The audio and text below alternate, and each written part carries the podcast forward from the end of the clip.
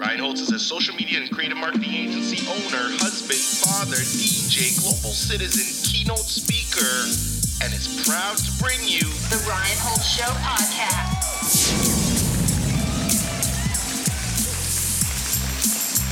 All right, uh, hey everyone, welcome to another episode of the Rhino Show podcast.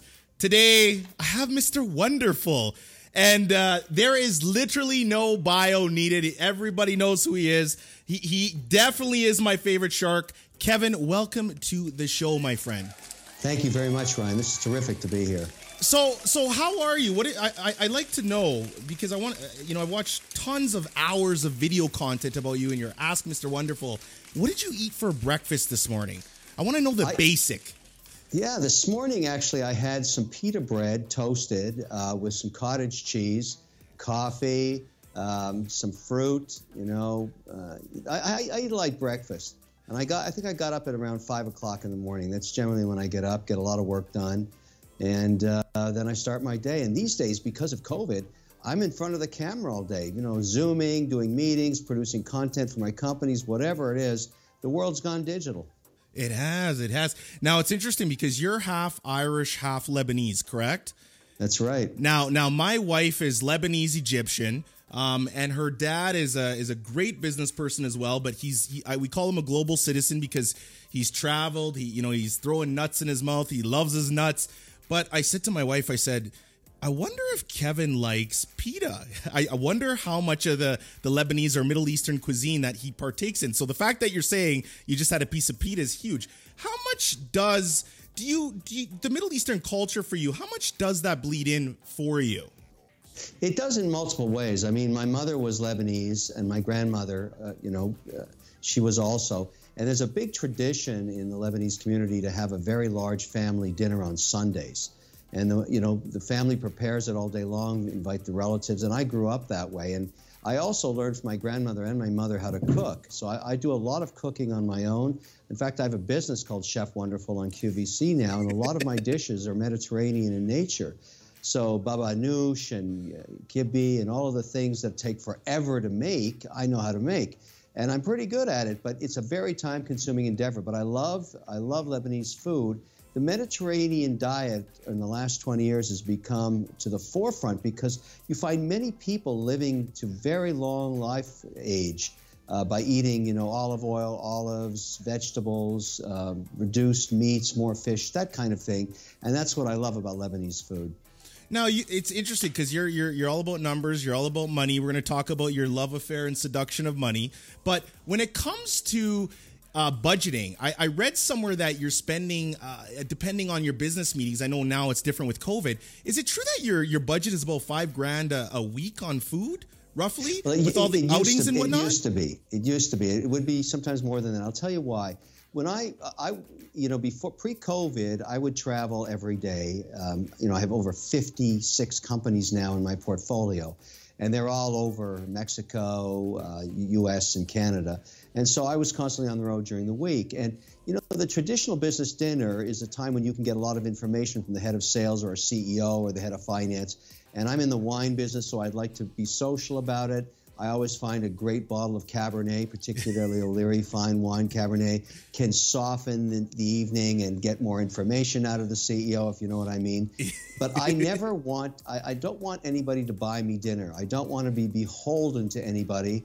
I'll buy dinner. I will always pay for myself. And that way, I don't owe anybody anything. And it's just the way I think about it. So, yeah, my budgets for travel were crazy. I mean, just moving and then you know all the socializing, but w- but it was a business expense in the sense that you know we're running a pretty big portfolio, and that's that's mm-hmm. part of how we used to communicate. That's all gone now for obvious reasons, and the world has changed. It's it's interesting that you say that because you, you, you say, hey, I don't want to owe anybody anything. You talk about being debt free.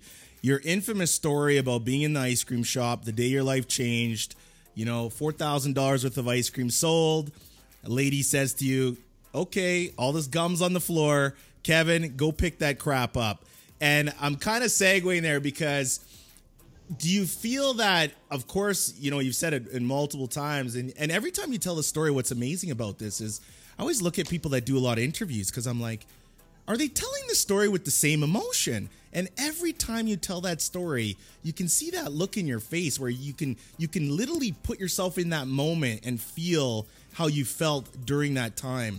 Yeah, I, I, it was very profound. And I always say if you talk to entrepreneurs, you're going to find that pivot moment in their lives where they decide to take the risk themselves and pursue an entrepreneurial journey, which is very difficult. I mean, you know, it's not easy and it's a lifestyle change for many years. But it's very motivating when someone humiliates you and controls you and has the power over you, and you don't realize it until it happens to you. And that I'll always remember that moment saying, wait a minute, she fired me. I'd never been fired before. I didn't even know what that was. But clearly, you know, what, what I learned that day is there's there's people that own the store, and then there's people who scrape the shit off the floor. And you have to decide which one you are. And it doesn't mean being an employee is a bad thing in any way. That's a good life for many people, but it's not for me. And I never worked for anybody again after that. So I have to thank her. I went back to try and find her years later uh, when I could afford to bulldoze them all if I wanted. But it all came, it all came from her. I mean, she's the reason that that uh, you know that I could do that. So you have to, and I owe her that gratitude, and it's a, sort of pay it forward when I tell that story to other entrepreneurs that are starting their journeys serendipitous one of your favorite words that you like to use i every time i hear you tell the story the one question i have about the story is this who was the girl that you like so much to go and take the job at the ice cream store across from where she worked if i if my memory serves me correct because i was always curious because I felt like in this whole story, she plays a massive character as well because yes. she's the one that really prompted you to even go to the ice cream store in the first place. So I'm like, I want to know who the girl is. Yeah, she you know she still exists and she she actually lives in Paris now and we stay in touch. I won't put, I won't give you a name out of no no no that's okay. Her, of but, course, but she uh, you know she's still um, I still communicate with her. Well, obviously, we've gone our separate ways, but that was a really early puppy love journey, and you know how passionate that can be when you're a teenager. Of course. But it, it, cer- it certainly was extremely motivating for me, and she was part of it. You know, I wouldn't change anything in my life if I could, and that was part of a very difficult time for me. Um, you know, trying to figure out what I wanted to do and, and, and how I was going to work in the world. And as everybody has that journey. But I but what I learned about it looking back is there's that moment, that moment that you have to decide your direction and you have to you have to commit to it. It's like jumping off the cliff into the pond. Once you're once you've jumped, there's no turning back, and that's the way I looked at that moment. Now it's interesting because I think about it. Now, has she ever uh, reached out to you and said, "Hey, Kevin, I want to use one of your own stunts on you"? I, I, first of all, I want to work out some sort of royalty deal or a licensing deal because if it was if it wasn't for for me, maybe you wouldn't even been Mr. Wonderful today. Because you yeah, know, I, I often wonder what she thinks of that. You know, the context of it. I think she. I think she's uh, watched from afar, you know, the outcome of this, and and uh, had a real you know, the, the thing I always say to people is you can't make new old friends. And so as you go through life, you have to realize the value and the equity you build with people that you knew early on in your life. You just can't make those friendships again, and they should be treasured because they're incredibly valuable. But you don't know that till later. Interesting. Okay, so so you, one of your things you say a lot, eh, which is awesome, is you know money has no soul. But if I'm using the analogy, to me, I feel money always wants to be seduced. I feel like when it comes into a relationship with money, I like to use the example of going on a date. If you were to go on a date with somebody for the first time and you come into that date and you start asking all kinds of questions and being too aggressive, the date's probably not going to go well. That being said, if you go too far into the date and you don't make the ask, you could go into the friend zone. So if we were to put money into this, it's like, okay, you want to start the business, you're maybe kind of asking too much question too quick. Where's that sweet spot to make sure that you don't go into the friend zone and somebody reaches back and says, "Hey Kevin, could you get out of the way cuz I'm just going to go grab the money bag here." What would you say yeah. to that? Well, I, let's there's, there's two real issues there and I think I'm glad you brought them up. But first of all, regarding money, what I've learned about money is if, if you have a greed for money, you're not going to be successful. The, the whole idea of money is you want a greed of freedom. The whole idea of being an entrepreneur and pursuing that incredibly difficult lifestyle because there's no balance in it, even though people try and tell you there will be. That's not mm. true. Is that it buys you financial freedom one day. So it's not the mm. greed of money. Now, regarding dating, and I've I've written three books on this because you know you have to ask yourself, you know, when you look back at marriage, because I actually, when I worked on my first book, Men, Women, Money, I, I went to a divorce lawyer and I said, look, you've been you've been a divorce lawyer for 30 years. I, I want to just get some wisdom from you. And he mm. told me something really interesting. He said, them, you know, if you look at, at marriage, 50% of those unions fall apart between five and seven years in North America, not because of infidelity, mm. it's because of money. It's because one partner outspends the other and plunges the union into debt and financial mm. stress. Financial stress ends marriages. And so that's where it fits in the whole idea of a family. You've got to marry somebody that has the same financial goals you have. And if you say, you know, in, in the way it works in dating, as far as I'm concerned, you know by the third date if you're interested or not. I mean, let's face it. And if you're going to go that far, you might as well start talking about money because you, you really want to find out before you commit that that person is the right parallel path with you on building a unit together. If you're gonna if you're gonna get together, whether you get married or not, and you're gonna build a life together, you better be in sync on money or you're screwed. Well, to me, what you said there too, I look at it as a form of financial infidelity. If somebody else is, if your partner is out there spending like a crazy person, and you're out there trying to make it, and you know, you know, if you spend more than you make, it's never going to end well for you. So to me, it's a it's a form of financial infidelity, right? Yeah, I mean, you, the, the, the issue about infidelity, and this is really intriguing, and again, I talked about it in the book after researching it, and this comes more from, from a psychologist. Really intriguing, and I apply this to when I teach at Harvard or MIT. I teach, I, I, I lecture graduating cohorts of engineers because a hmm. third of those classes are going to turn into entrepreneurs, start companies. But there's a really great analogy between dating and marriage and business, and here's how hmm. it works. Hmm. When you fall in love with somebody, that's a magical time in your life. There's no question about it, and I wish that for everybody.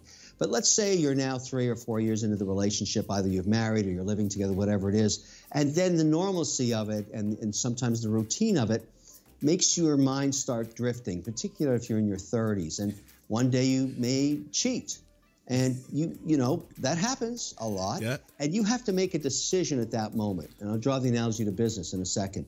When you do that, you have two choices. Do I just not disclose it? Or do I go home and admit what I've done and take the take the hit? And the remarkable outcome about this is incredible. You're going to get caught. It's just a matter of time. Even if you just do it once, you're going to get caught. People don't think that. 100% of the time or 99% of the time, they're going to get caught. When you do get caught, you are going to lose 50% of the equity of that relationship forever. Mm. How can that person ever trust you again 100%? They mm. can't. Yes. Even though you may stay together, it will not be the same relationship. It'll be different. Yes. Now, that's the same in business. If you lie to a customer, you lie to your partner, you lie to an employee, it changes the relationship forever. And my whole point of that lesson is it would have been better to go back to your significant other and say, listen, I'm really sorry. I slept with somebody last night. I know I shouldn't have done that. I'm begging for forgiveness. It won't happen again. And come clean. You maintain the equity in that relationship. The same in business.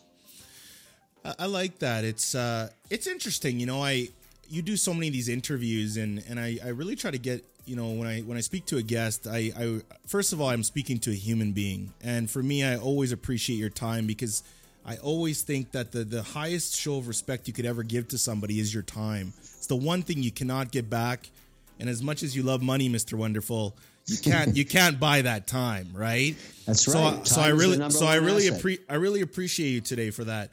I want to talk about something that I feel is extremely important, and I tried to kind of go through a lot of, uh, you know, I did my digital deep dive on you. Now, it's interesting. I, I want to talk about currency, but not in the way of finances. I want to talk about cultural currency, and what I mean by that is, just to give you some preface, and it's not about me, but it's if I go back to my childhood, I grew up extremely broke. I lost my mom when I was 13. My mom was a single mom. My whole world died. I have a football helmet on my back wall because my football helmet got me to where I am today and gave me that structure that I needed. And I think about being a half German, half Jamaican guy And I like to tell the joke. If I did something wrong, the police officer's not going to be chasing me down the street saying, Look at that half German guy. Clearly, right? Just not going to happen for me. And I always looked about, I looked at business and I looked at people that look like me. What are they doing? You spend so much time in the United States, you spend time in Canada.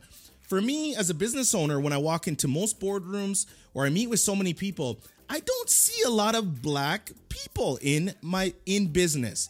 I wanted to ask somebody like yourself because you've met so many people.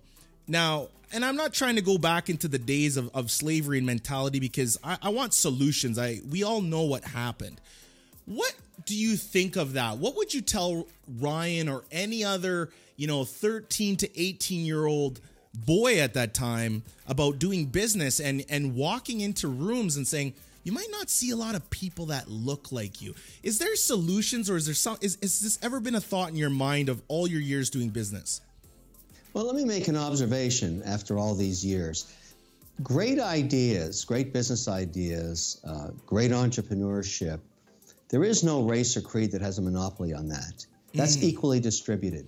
What is not equally distributed is opportunity. Mm. And it, you are correct in saying that there are, you know, black men and women don't get the same opportunities either in education or financing, or they used to not. But there's a tremendous move afoot now, and I'll give you an example from a great Canadian. The CEO of Shopify just last week announced a new initiative. He's got a million businesses on the Shopify platform, mm. many of them mine. I've got almost all my companies on that platform, in addition to the work we do with Shopify. But he's specifically focusing on giving underserved communities an opportunity to to build a franchise with him. And I think that's very important. Another company I'm involved with, I'm a shareholder in, and the spokesperson for is called Ureeka. It's a spin out out of Facebook. And anybody that wants to start a business should go to the boot camp there, regardless of mm. you know what your ethnicity is. But they mm. are designed specifically to help underserved communities, and I want to be part of that because it's it's good business. Yes. The truth is, there are fantastic ideas that people have and it doesn't matter whether they went to school or it doesn't matter what their background is. It doesn't matter what color they are. What mm. matters is the idea and the opportunity. And as an investor, I want the opportunity to invest in those because mm. I'm looking at it, you know, for the best return on my capital, and, mm. and and I'm agnostic. So the opportunity is actually, you know, is a, there's a big multiplier. But I agree with you. You know, the the, the the the great ideas are equally spread. The opportunities to actually invest in them or not, and that has to change. It's interesting because I get a lot of questions from from from black youth, and they say, "Hey Ryan, you know how how have you managed to cultivate where you are in life today?" And I said, "You know, I did a really good job of making sure that I put myself in in arenas and places that it was all about prosperity and growth." Uh, I remember I would go sit in the courthouse and watch criminal attorneys work their magic in a courtroom just to see what it was like and what, you know, just everything I could pull from. And I always tell them with the internet now, a lot of people really crutch back on that victim mentality. You being a digital person, and I want to get into your YouTube and segue onto that because you have this segment called Ask Mr. Wonderful and you got all you get all kinds of questions thrown at you. And the one thing I love about Kevin O'Leary is this: even when I took it on my own social media in our audience and I said, "Ask a question," you got a lot of people that love you. But you can also bring out a lot of crazy chickens, my friend. I mean, there is some cra- you bring it's you bring out a very diverse palette of individuals. Talk about your YouTube channel because it's interesting. I remember actually you know, kind of, you know, kind of the top, let's say 25, 30 channels out there. And I remember watching you on Shark Tank and I said, you know, this guy's got to get a YouTube channel or something going. He's got, you know, you, you, you got, if you Google, have you ever Googled Kevin O'Leary savage moments? Just do it for fun over a glass of wine one day. You will love it. But what prompted you to now really push out onto YouTube and really start creating content there? You know, I, I have a, a, a, big team of people I work with, um, and, and, you know, the Shark Tank platform. I'll tell you the, the, the genesis of the YouTube channel. The Shark Tank platform does one thing really, really well, and it's the secret sauce. Is if you get eight minutes of network television and then you go into syndication, you you touch 10 million people in a week. So mm-hmm. if you have a product or service and you're launching a new company, the biggest challenge you have today is customer acquisition costs. Mm. And they're very, very high. And 80% of companies fail because after three years of operations, they still have customer acquisition costs that are higher than the gross margin they make on the product or service they're selling. So they go bankrupt. Basically, they go bankrupt advertising. When you get on Shark Tank, you get 10 million people that see you and you're constantly being updated. So your customer acquisition cost is zero. Mm. That's the secret sauce of it. And so what we've learned over the decade that we've been shooting this show, we're actually in season 12 now, is each shark gets a very large social media platform. I have four and a half million followers on various platforms. Yes. And my number one job as an advocate for my entrepreneurs is to acquire more customers at the lowest cost possible. So we're constantly pushing out content on Instagram, on Facebook, on LinkedIn, on mm. Twitter that's relevant to my companies, their products and services. And mm. what I've learned about these platforms, and Ron, I'm sure you know this, is you need to be 100% honest and transparent. Oh. People people smell bullshit a mile away on any social media program. Oh, but yeah. in the la- last year, a lot of my companies came to me and said, Kevin, why are you not building a franchise on YouTube? So I know the mm. people that run, you know, Google and YouTube, and I went to see them and we talked about it. And it made a lot of sense to me. And the time I had to commit, I'm working with wonderful editors and producers now mm. that kind of do this. We get thousands of questions, thousands. Mm. And so what we try and do is categorize them into groups that are mm. similar and try and answer, you know, four or five of them in each show. And you know, we started uh, 11 months ago. We had virtually nobody. Now we're at 291,000 or something, and I see no reason we can't be at a million in the next six months. We're just growing it, mm. and I'm finding that dialogue, that two-way dialogue with you know people that are interested in what I represent and what I do is really, really invigorating. And and as you know, I, it, it's a it's a wonderful platform. It's different than LinkedIn. It's different than Twitter. It's It different is. than Facebook, It and it, is. requires a, a certain amount of focus. But it's a, it's a great franchise we're building. The thing I love about YouTube though, and it goes it goes in line with your message because you say, hey, if it's not working after three years, take it out the back barn and just put a bullet in it and call it a day. Go drink, go go dust yourself off, and get back to work in 48 hours on your next venture. YouTube is merciless. Like when we look at comments, right? If you look on LinkedIn or Instagram or Snapchat or TikTok, there's no place that has the comments in which YouTube produces for you.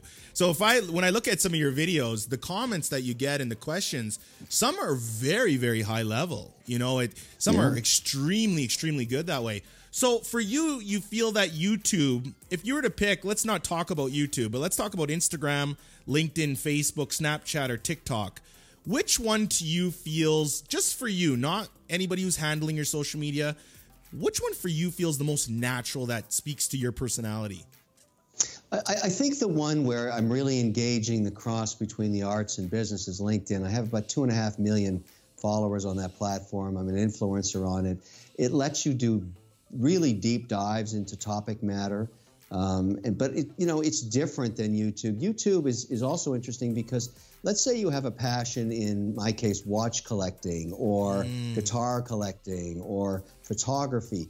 There's big verticals on YouTube where you can be a participant. I just did a three-part series with producer Michael on watch collecting, which is mm. doing incredibly well. Where we mm. got really granular about you know what watches do we collect, why do we collect them, you know what is the merit over this dial over that dial that's that's kind of crazy stuff that is of, of interest to a very very large vertical market of, of, of people that love watches and that's what something you can do the one- the one thing that that that I found um, in the last seven months that really shocked me, and it's partly because of social media, and I could have never foreseen this. When we hit the pandemic with my portfolio of 50 plus companies, and we started applying for the PPP loans, and this, Ryan, just blew my mind. Mm. I found out that our employees in our companies and the supply chain companies that service us or we sell to, so tens of thousands of people in their late 20s and 30s, have nothing invested. They have only one or two weeks worth of cash in the bank account, and that's it. Nobody taught them how to save money. Nobody taught mm. them about credit cards. Nobody educated them in high mm. school about investing. That just stunned me because they were panicked. They were Yes. panicked, th- thinking, you know, every company in my portfolio was losing money. They thought I'm going to lose my job and I'm going to be in a horrible situation. Well, that's put me on a whole new path, and I was hoping we'd talk about this today on financial literacy. For Yes. 2021, it's my number one mandate. I've invested heavily in a new platform called Beanstox, which is a robo app. Um, I'm, you know, I, I helped design it. It. It's a way that my own employees can learn how to invest in a very simple way. And are you saying, to- Kevin? You were saying that you could invest as little as hundred dollars a month or something like that. Like the cost of entry to invest is not like anybody could do it. Yeah, you can put five bucks aside a week. It doesn't matter. But if you actually look at the numbers, the average salary in America is about fifty-six thousand dollars. Yep. That means everybody can find a way to save hundred bucks a week. You put hundred bucks a week aside during your career, and if the markets do what they've done for the last hundred years, you'll end up with one and a half million dollars. And what mm. we've been able, what we've done with Beanstox, it's an app you can download. It's mm. incredibly simple. You don't have to know what a stock or a bond is. It's all mm. done for you, and it, we use exchange traded funds to get diversity, and we build portfolios. But the discipline, what I'm trying to drive in everybody's head that works for me is don't buy that sneakers, don't that set of sneakers, don't buy that t-shirt. You don't need another pair of jeans. Stop Yep. buying all this crap and start saving for yourself. And put a hundred bucks aside and just watch it grow. That's what Beanstox is all about. It's it's interesting too because you you you know it's kind of it kind of segues the financial literacy.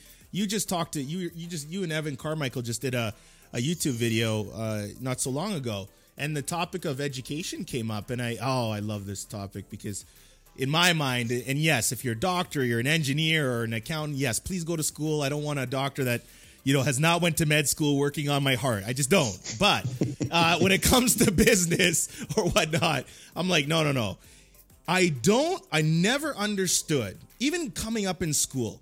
I love sports. I, if you ask me, hey, Ryan, did you enjoy grade seven, grade eight, grade nine? I enjoyed the sports element of it. I thought I didn't really like to learn at that time. What I figured out as an adult was, Ryan, you love to learn. You just didn't want to learn all that, the, the fluff stuff.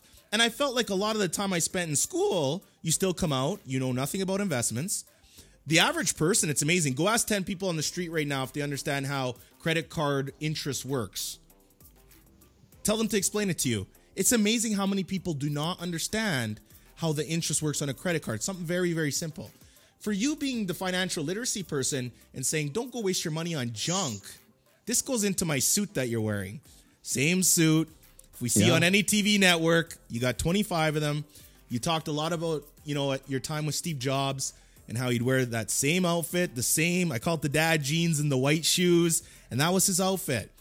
What what what for you, you know, kind of gives you that uniform mentality and how did you start doing that? Was that inspired from Steve Jobs or is that something you said, I just want to minimize my decision fatigue, so to speak? Well, I did work for Steve. Um, you know, years ago, we were the largest provider of his educational software for Macs in schools and in homes. I had many meetings with him um, and his team. He was a very difficult guy to work with and for. Um, he was a genius, but you know, he was a very, very aggressive guy, and I remember so many crazy moments with him. But he he was what he was, and you can, you know, you can't dispute the success he had the, the whole Shark Tank outfit, the uniform, um, came from my work with Mark Burnett in the early years of Shark Tank. And here's how and here's why. You'll understand this. When you shoot uh, a series like Shark Tank, you might shoot 10 or 12 deals in a day. You might start at 5 in the morning and end at 10 at night. But those won't just necessarily all go in the same show. They may show up in shows four or five months apart. And so you, when, when the other sharks wear different dresses or suits or different watches or cufflinks, they are put together into one pod. In other words, it, it has to match. If you wear the same thing, you can be edited into any show. And the way that saves you time is you don't have to do pickups. The rest of my sharks at the end of a day shooting have to sit there for another hour saying, I'm out, I'm in. Look to the left, look to the right, because they're wearing a different suit than they wore the day before. And so they need all those little sequences to be able to edit the show together. I walk right off the set because I've been wearing the same thing for 12 years.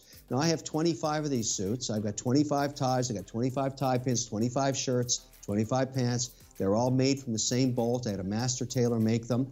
Yep. As long as I don't gain too much weight, these are going to last for another 10 years. That's awesome. Which shark would you be least likely to lend money to?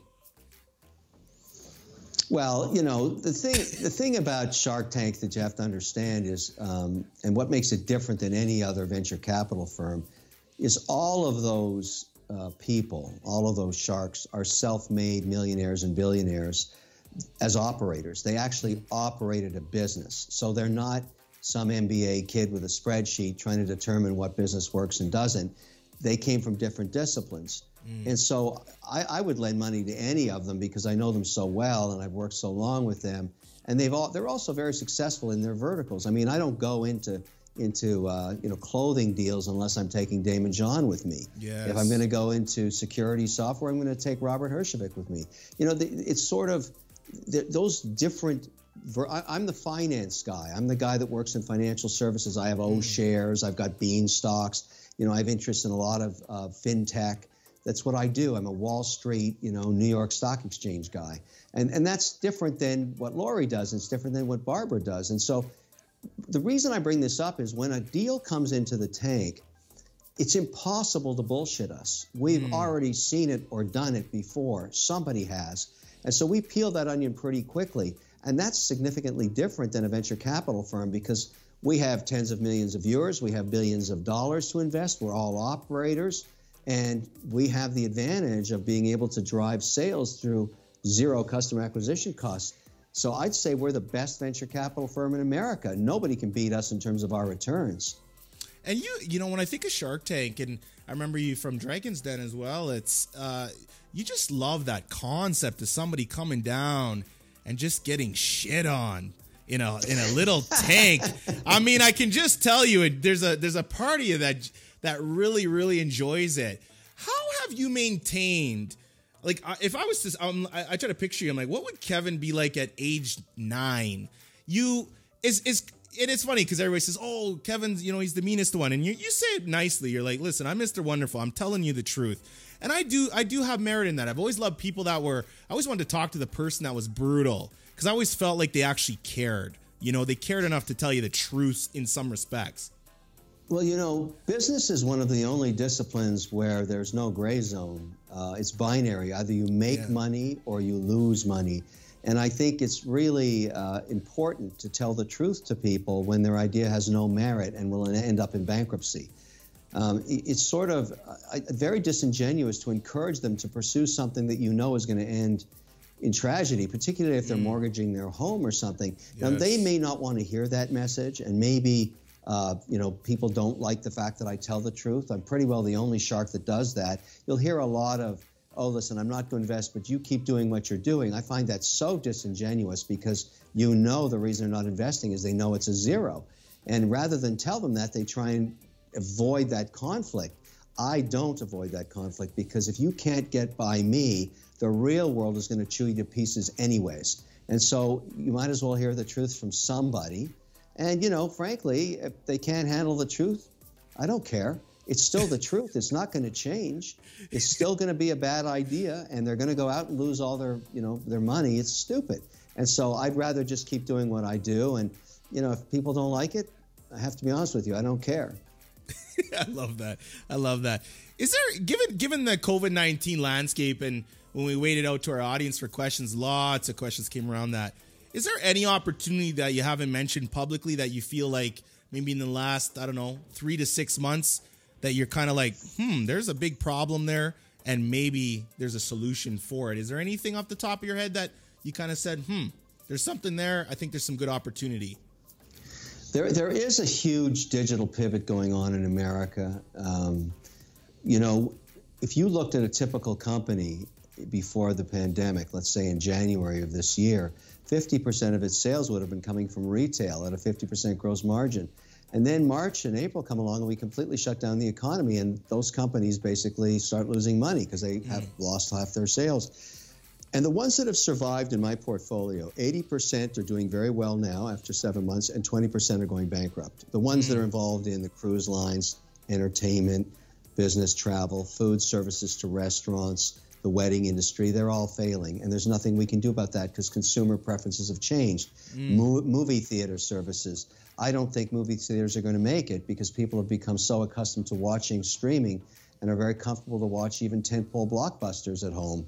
The screens are very large, they're very cheap. Disney's launching its, its tentpole on Christmas Day for families to watch at home. They're going to mm. avoid the entire movie theater structure. So that, that's mm. all happening very quickly and accelerated by COVID. So when you talk about opportunities, what I found is the companies that have been successful have used the digital technology like a Shopify, like a Facebook, like a DocuSign, like a JD.com, a Wix.com, all of these companies that enable digitization direct to consumer sales.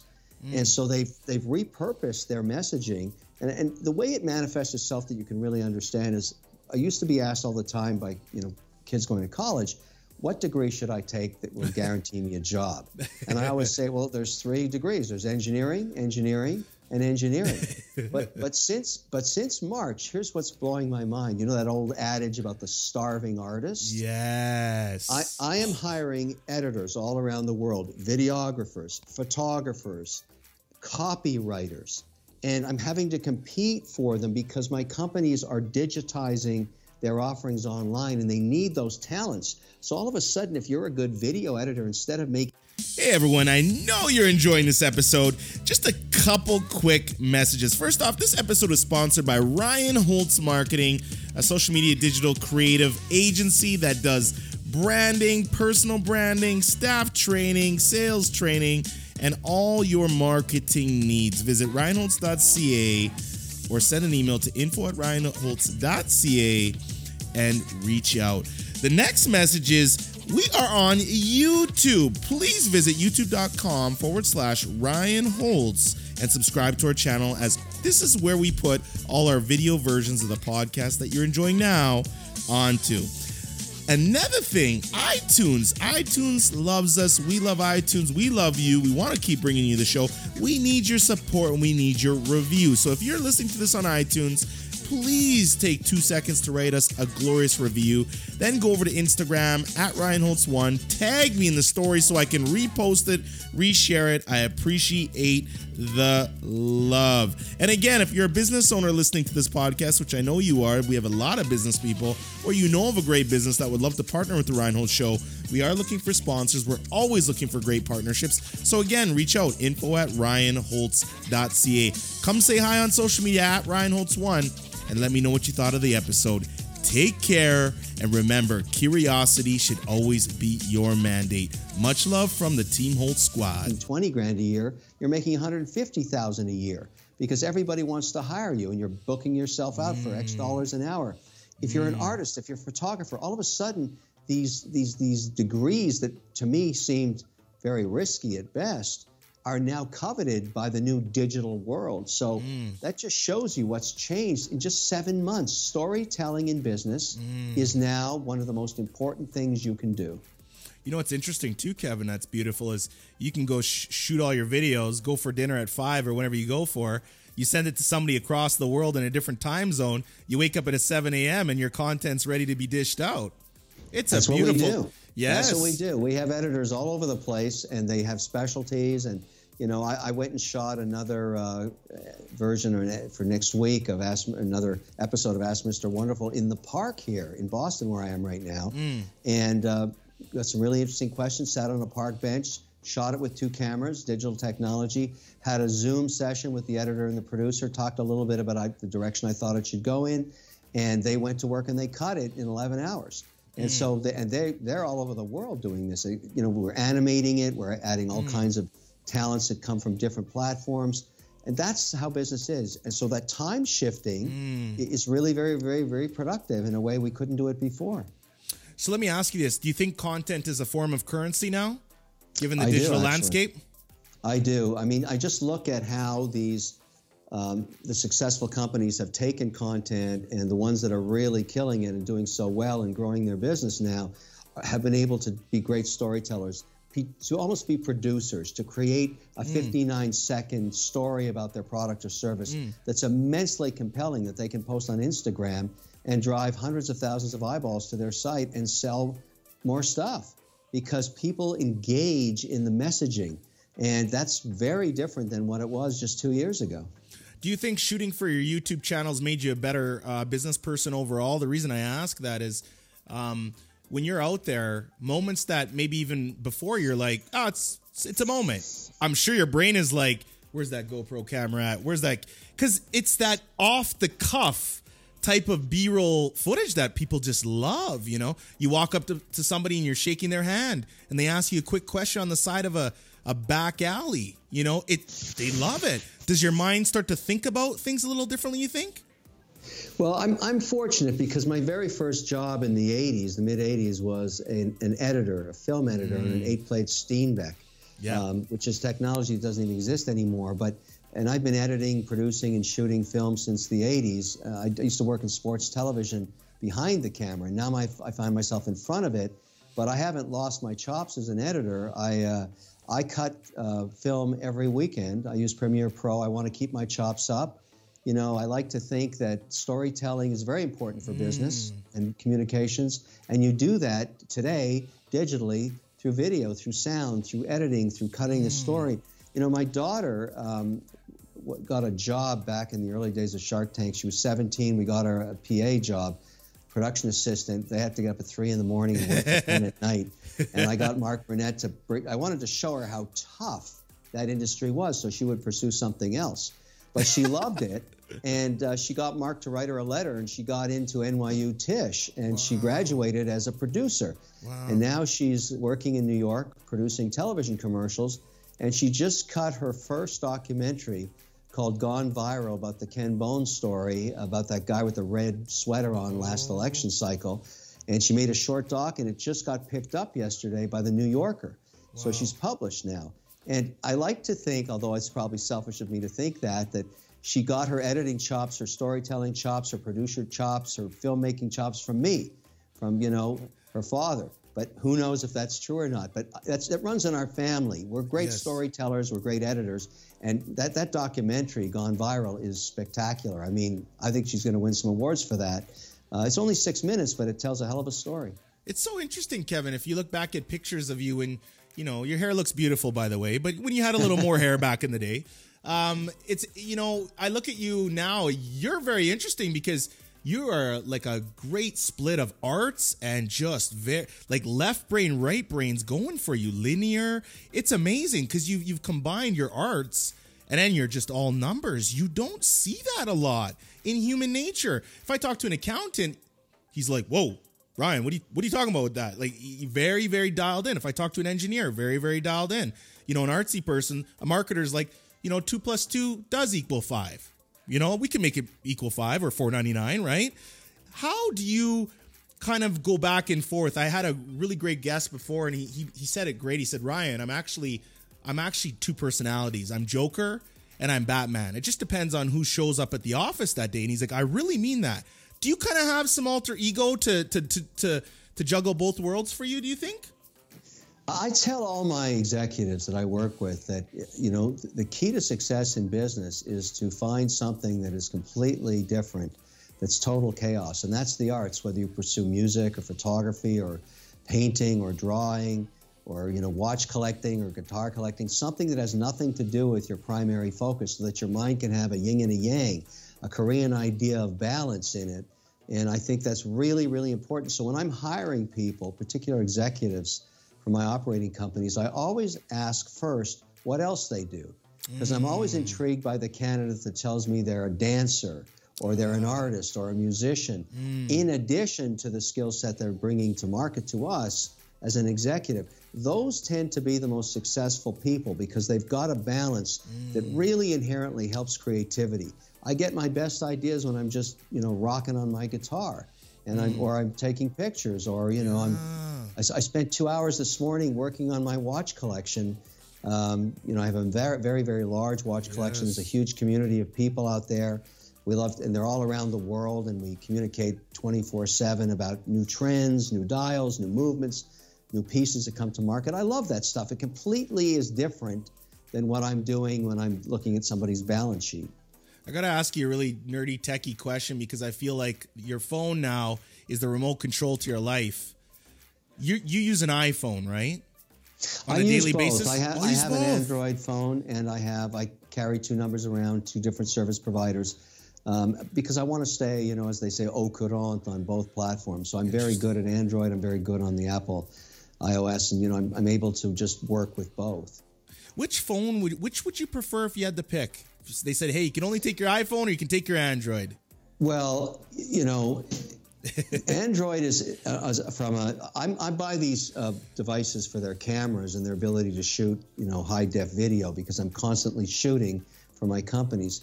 And currently, until we get the Pro Max out next week, Yeah. um, Samsung is ahead in terms of their their technology on cameras. But you know, it's a horse race. There's always one over the other, which is why I say, you know, if you if you look at the content that I'm shooting, um, I have, I have a wide range of cameras, and I still shoot film. I've got Hasselblads and Leicas, and I do a lot of work and transfer it over digitally. But the the iPhone, um, you know, certainly has a very intuitive interface.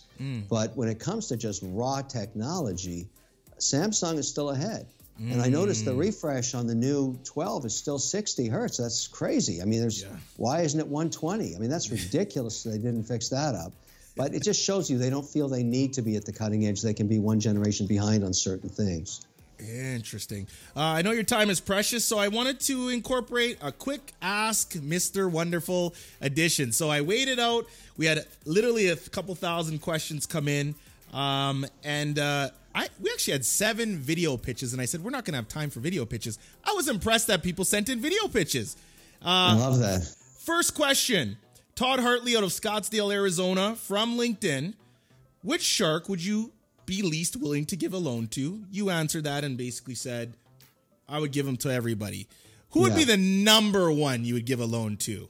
Oh, the, the, the number one shark, no question, I'd work with is Mr. Wonderful. That guy's fantastic. Perfect. Raquel Martinovich, and I love this question from Edmonton, Alberta, Canada, asks, What suggestions would you give an almost 50 year old single parent on how to start building their financial future again from scratch? The key to that is, is actually quite simple. Number one is to eliminate credit card debt, which is being priced out at 18 to 21% a year. Nobody can deal with that. I mean, you, you can't make 18 to 21% every year in the market, and yet credit card companies do. And that's why I invest in them. I have lots of holdings of credit card companies because that is a crazy amount of profit to make off an individual who can't pay back their loan. So that's number one, is to retire the credit card debt.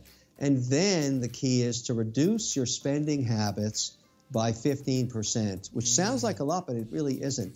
And take that money, even if it's only a few hundred bucks a week, even if you're in your 50s, and invest it across a very diverse portfolio of equities.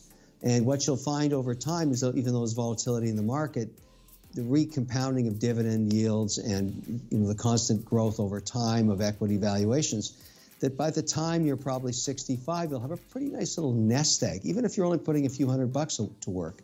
But it's the discipline change of not buying crap and number one, getting rid of the credit card debt. Like if you're sitting on $4,000 or $5,000 of credit card debt and paying 21% interest on it, it's very hard to get yourself up from under that rock. I love that. I love that. Uh, Sam and Paulina from Edmonton, Alberta. It took a few call. For, I love this question, and shout out to Nancy. It took a few phone calls and a personal meeting with your publicist Nancy to convince her to come work for you. With so many other candidates wanting to be Mr. Wonderful's right hand, who would love the chance. What about Nancy drew? What about Nancy pulled from you to somewhat pursue her to come for you? And I want to actually up this question a bit how does somebody make themselves attractive to get a whale let's call it a whale somebody who's extremely uber successful in life attention without being annoying and just you know me me me me me how do you attract that type of attention Well, I, I think this goes for anybody that's seeking a career that they, they would find interesting. When you send, here's just some some some thoughts that I've observed over decades of you know hiring people, hiring and firing. I might add. I like to hire slowly and fire quickly, but it, it's sort of when you write a letter to somebody, do not ever make it more than three paragraphs. They're not going to read it. And in mm. the first paragraph, explain to me what problem you can solve for me because I'm not interested in what your dog's name was when you were in high school or where you played football. I couldn't care less. What mm. matters is what can you do to help the rest of my team solve problems and grow our business? Mm. What specific skill do you have? And what evidence that you can execute on it do you have? And if you can put that in a paragraph, you'll probably catch my attention. And so, you know, it's sort of the, the biggest mistake people make is they write, you know, like this this nine page letter, which I'm never going to read. I don't have time. Mm. And, you know, no one's going to read it because they don't have time either. We're really, really busy, but we are always looking for great talent that can help us grow our businesses. So I always tell people in the first, and I you know, tell my kids this too when they're applying for work. I want to see in the first three sentences what problem you can solve and how fast you can do it. Because I guarantee you, if that gets in the right person's hands, they're going to want to talk to you. And indeed, it works. So that's number one. And I also, as I mentioned earlier, show me something else you do besides keep telling me you're so great in business. Are you a dancer? Are you an artist? Are you a musician? What else do you do that shows me you're a balanced person in terms of your yin and yang of thought mm, processing and, and idea, you know, problem solving? That that's very powerful to me, anyways. That's huge. I, lo- I love that. Uh, last question's a prickly one, and you know I kind of thought, hmm, is this going to be good? But it's a very pointed question. Camille Dundas out of Toronto, Ontario says, I wonder if he has any regrets about the deals he's turned down on Shark Tank. Like, for example, in 2015, when he dismissed Melissa Butler's Lip Bar business, a vegan lipstick line for black women, calling her and her business partner cockroaches. Today, today's Lip Bar is now worth $7 million. Also, does he think short sightedness and his bias, such as the one he showed in 2015, is of the contributing reasons black founders are still getting a sliver of the VC funding pie? Again, I, I haven't fact checked any of this. This is just verbatim of Camille's question. Know, I remember the deal. I remember the deal, and I congratulate them on their success. I wish every entrepreneur success. But, you know, I have to make decisions myself as they come in front of me, whether I want to go on the ride with them or not. The problem with the makeup industry, cosmetics, is it is a brutally competitive space. The fact that they're still around and are now worth 7 million just shows how talented they are. And I will admit hmm. that. I'll be the first to admit it because you're dealing with some behemoth companies that want to protect their gross margins in a way that you know is just vicious at the shelf. Hmm. And the transition to online has been difficult for cosmetics during the pandemic because people are not going out as much and don't need to wear as much makeup if they're staying at home watching Netflix. And so mm. we've seen that in, in our businesses that are involved in the beauty and you know aid area. It's been very very tough, but you know that deal, I wouldn't do that deal tomorrow if somebody brought it to me. But the fact that they've survived and are successful, I give them 110 percent. That's spectacular. I'm very happy for them. I like that. Now the second one was the the black founders are still getting a sliver of the VC funding pie. Do you even agree with that? What would be your thoughts on yeah, that? I, I, I do agree with that, and I'm very involved in trying to change that. As I said earlier, opportunity. There's no monopoly. It doesn't Yeah. matter if you're black or white or whatever you know creed you come from. Great ideas are spread equally amongst people. Now, the great opportunity that I see coming for any entrepreneur, black mm. or white or anything, mm. is equity crowdfunding. I am taking many of my companies to platforms like StartEngine. I'm a shareholder in mm. StartEngine, Yep. where you bring your idea, you tell someone in you know 90 seconds or less why it's, it has merit, and you raise money two or three hundred dollars at a time from millions of people. And that's what crowdfunding is all about. And we have really focused on that. Beanstox crowdfunded. I have another one uh, that's about to close this week, a third that's going live today. Um, we're continuing to use that platform because you get to sell your customers and they become advocates and shareholders in a way that venture capital can't. So you can't even get a meeting with a lot of VCs right now because of the pandemic. Why not engage in equity crowdfunding instead? The way the rules work is it's called a CF round. You're allowed to raise one million seventy thousand on the first round, and then unlimited amounts in, in subsequent A rounds on the platform. You can go to startengine.com and just have a look at all the deals that are on there right now and the money being raised every day. I think equity crowdfunding is the solution to anybody that's being frustrated by the typical venture capital community. My second last question you talk about wealth gives you freedom, and you love the fact that you look at your calendar and you say, I don't want to do that, or I'm going to do that. And you don't have to do anything. If you don't want to go anywhere, you don't have to go anywhere. And you love the freedom aspect of it.